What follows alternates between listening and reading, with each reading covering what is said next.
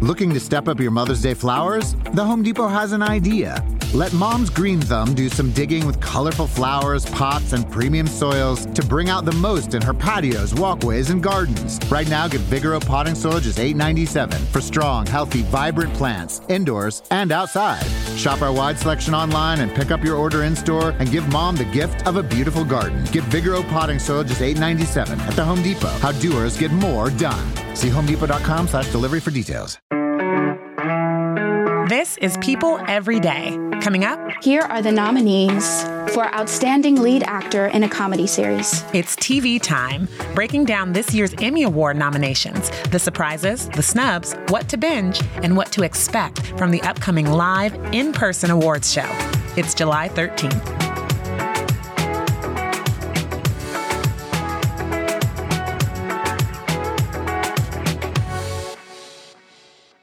What's up, guys? This is People Every Day. It's me, Janine Rubenstein, and it is Taco Tuesday, but also TV Tuesday. Yeah, kind of random, but not really because we're talking Emmy Award nominations today.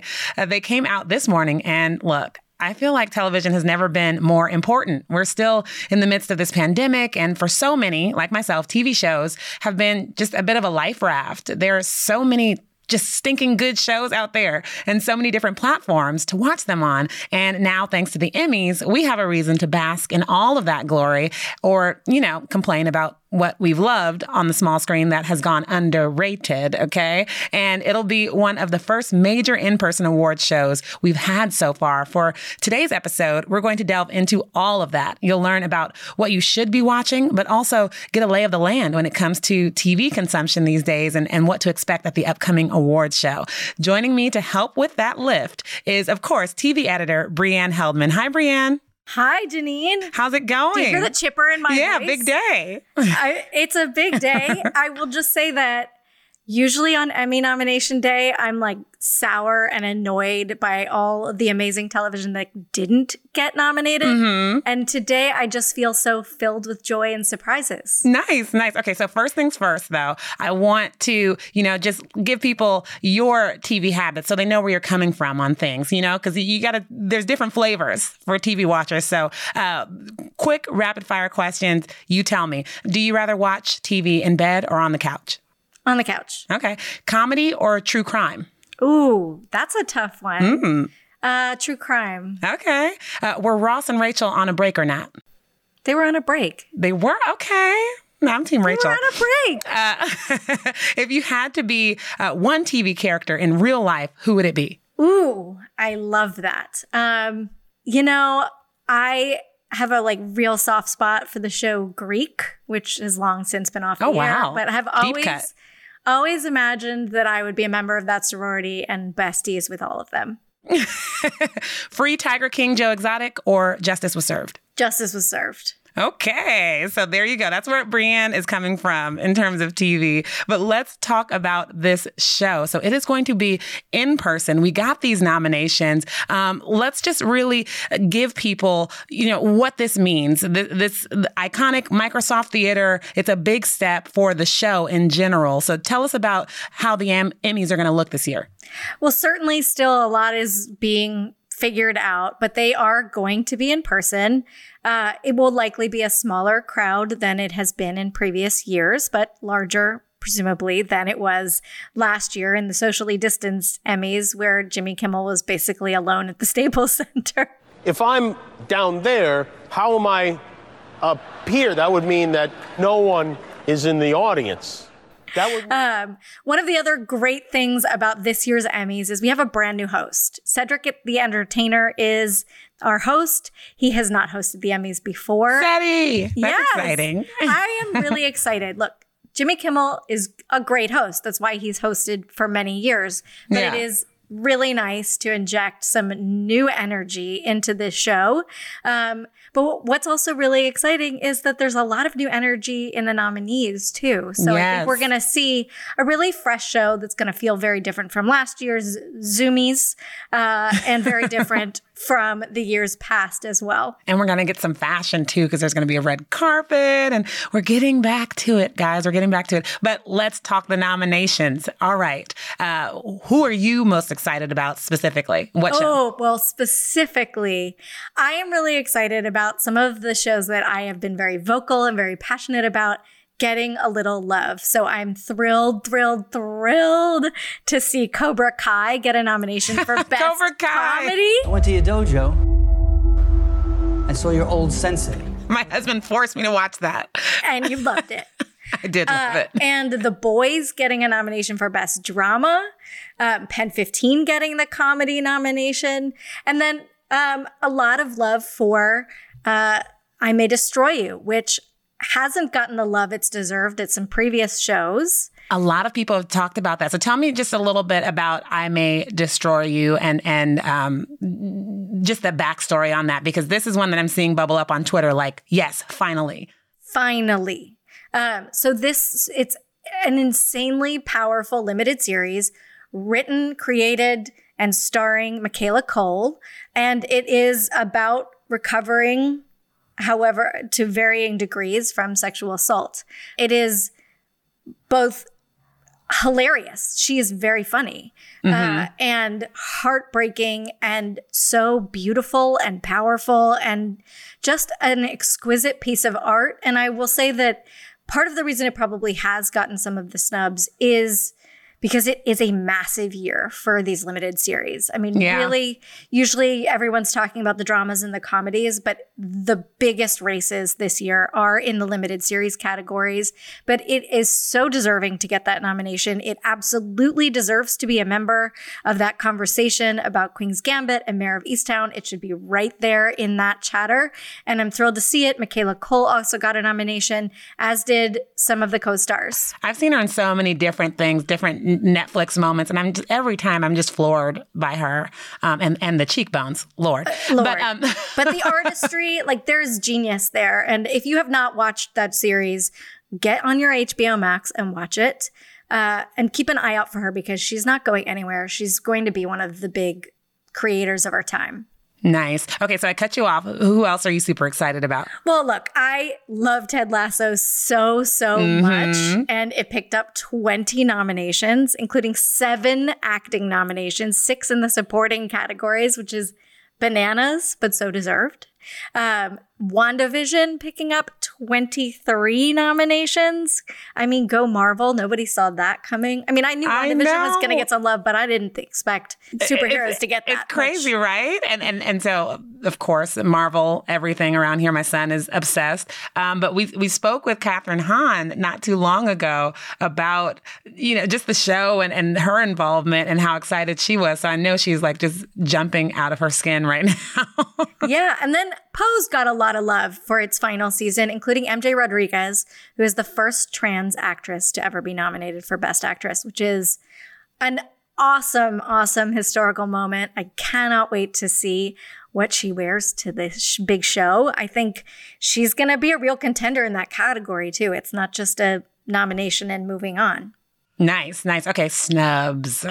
What are people pissed about? So I I'm not that upset about much here. It's just like so opposite how I usually feel on Emmy Day. One of the big surprises was Bill Camp not getting a supporting actor nomination for The Queen's Gambit. He hmm, has mm-hmm. been nominated basically across the board at the other shows and did not get the nomination here. Instead, we saw Thomas Brodie-Sangster get the nomination for Queen's Gambit. Certainly worthy. Um, but that was a bit of a surprise. I think a lot of people are upset not to see some additional Bridgerton love. Bridgerton picked up a Best Drama nomination and Regé-Jean Page for Best Actor, but you know, it was a bit of a two-hander and Phoebe Dynevor was snubbed, though it's a tough category and I feel fine about it. Are you a Bridgerton stan like I was? I mean, I loved it. I Okay. gobbled it up, but look, the shows you love and gobble up aren't necessarily the, ones that the performances you know, on television. And this year was amazing. It was an incredible year for television. I think part of also what makes this year's Emmys really fun is everybody watched more television than they normally do. So they're more so everyone has a lot of opinions. Yes. A lot of opinions. yes. But I think also there that's reflected in the nominations. I think even the voting members of the Academy watched The Boys and maybe wouldn't have watched The Boys if mm-hmm. they weren't sitting at home. So, if you had to tell someone to watch a show, a show based off of these um, nominations, um, what's the number one show you'd recommend? Well, I would assume that they've already watched Mare and Queen's Gambit, and I would assume okay. that they've already watched The Crowns and Wa- The Crown and WandaVision. Uh, so I would say um, you got to get on Ted Lasso if you're not on Ted Lasso. Like, what is wrong with you? Got Do you it, not like it. joy? speaking of, of Jason Sudeikis, speaking of him, I mean, just just so much love coming his way, and then this is also breaking at the same time where he's opening up about his personal life too. He spoke to GQ and he talked about splitting from yes. Olivia Wilde. Yes. Um, but he he told GQ, "I'll have a better understanding of why in a year." Speaking about you know why they they split, and he said, and even a better one in two, and even even a greater one in five. And it'll go from being, you know, a book of my life to becoming a chapter to a paragraph to a line to a word to a doodle. So he's still in the thick of it. Um, but at the same time, he's doing so well. He's so nominated. This show is just a runaway hit. So, so, so, what is your take on on Jason Sudeikis at this stage in his career? First of all, I love what he said. I think that's such a such so real about the end of a major relationship. You don't move on that fast. Even if you find another relationship, it's still it's still such a part of you. And mm-hmm. they had kids together, so yeah. He made a comment comparing elements of the relationship to a tattoo and that is certainly, you know, a kid is even more permanent than that. But, uh, you know, I, am thrilled for him to see him succeeding. I think both he and Olivia are doing very, very well in yeah. their careers. And that is, that's all part of healing.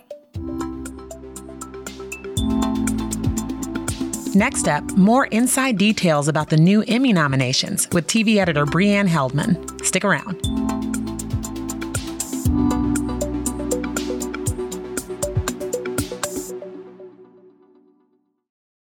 Looking to step up your Mother's Day flowers? The Home Depot has an idea. Let Mom's Green Thumb do some digging with colorful flowers, pots, and premium soils to bring out the most in her patios, walkways, and gardens. Right now, get Vigoro potting soil just $8.97 for strong, healthy, vibrant plants, indoors and outside. Shop our wide selection online and pick up your order in store and give Mom the gift of a beautiful garden. Get Vigoro potting soil just $8.97 at the Home Depot. How doers get more done. See homedepot.com slash delivery for details.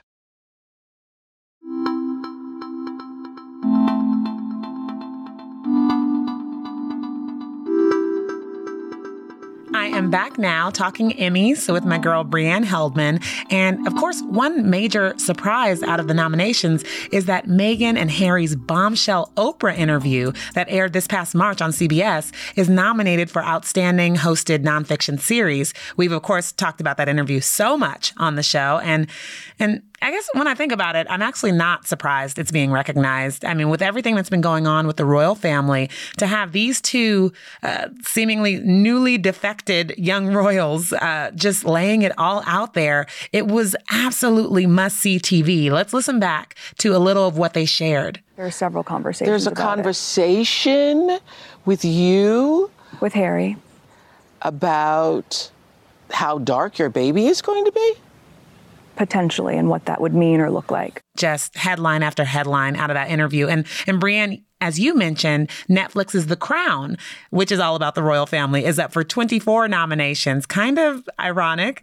Uh, but let's shift over. Let's get out of Royalsville and talk about a show that is kind of the opposite of a snub. It got nominated, but a lot of people seem to be annoyed by that, right? Emily in Paris, also on Netflix. What do you make of this one getting a nod, Brianne? I thought the show was pure candy and not unlike Bridgerton okay. in that way. I think what people are upset about is that it is so candy like. It is so mm. unrealistic. And they were, it's reminding everybody about how mad they were when Emily in Paris got so many Golden Globe nominations. Yeah. Especially because there had been some rumors about some some dicey dealings and some some treats given to the very small voting pool on the Golden Globes. At the Oh. Emmys, the voting pool is much larger, but also there are a lot more nominees in that category. So I I don't disagree that Emily in Paris wasn't necessarily the greatest comedy of the year. I think it has no shot at winning. And, but, you know, in a it was a big pool. I think it's fine. It's fine. It's fine. It's fine. I'm gonna like enough other good stuff got like Pen 15 got the nomination. It's not like Emily in Paris got the nomination over some other really great. I'm sure it did get it over really great shows, but a lot of small shows that don't get a lot of love also Mhm. got the attention in addition to Emily in Paris. So I don't know. I'm gonna let it slide. It is candy. It's really a fun show. You're like, I'm happy enough. All the shows I love I know. have been taken care of. So whatever, sneak this Have in, I whatever. mentioned Cobra Kai?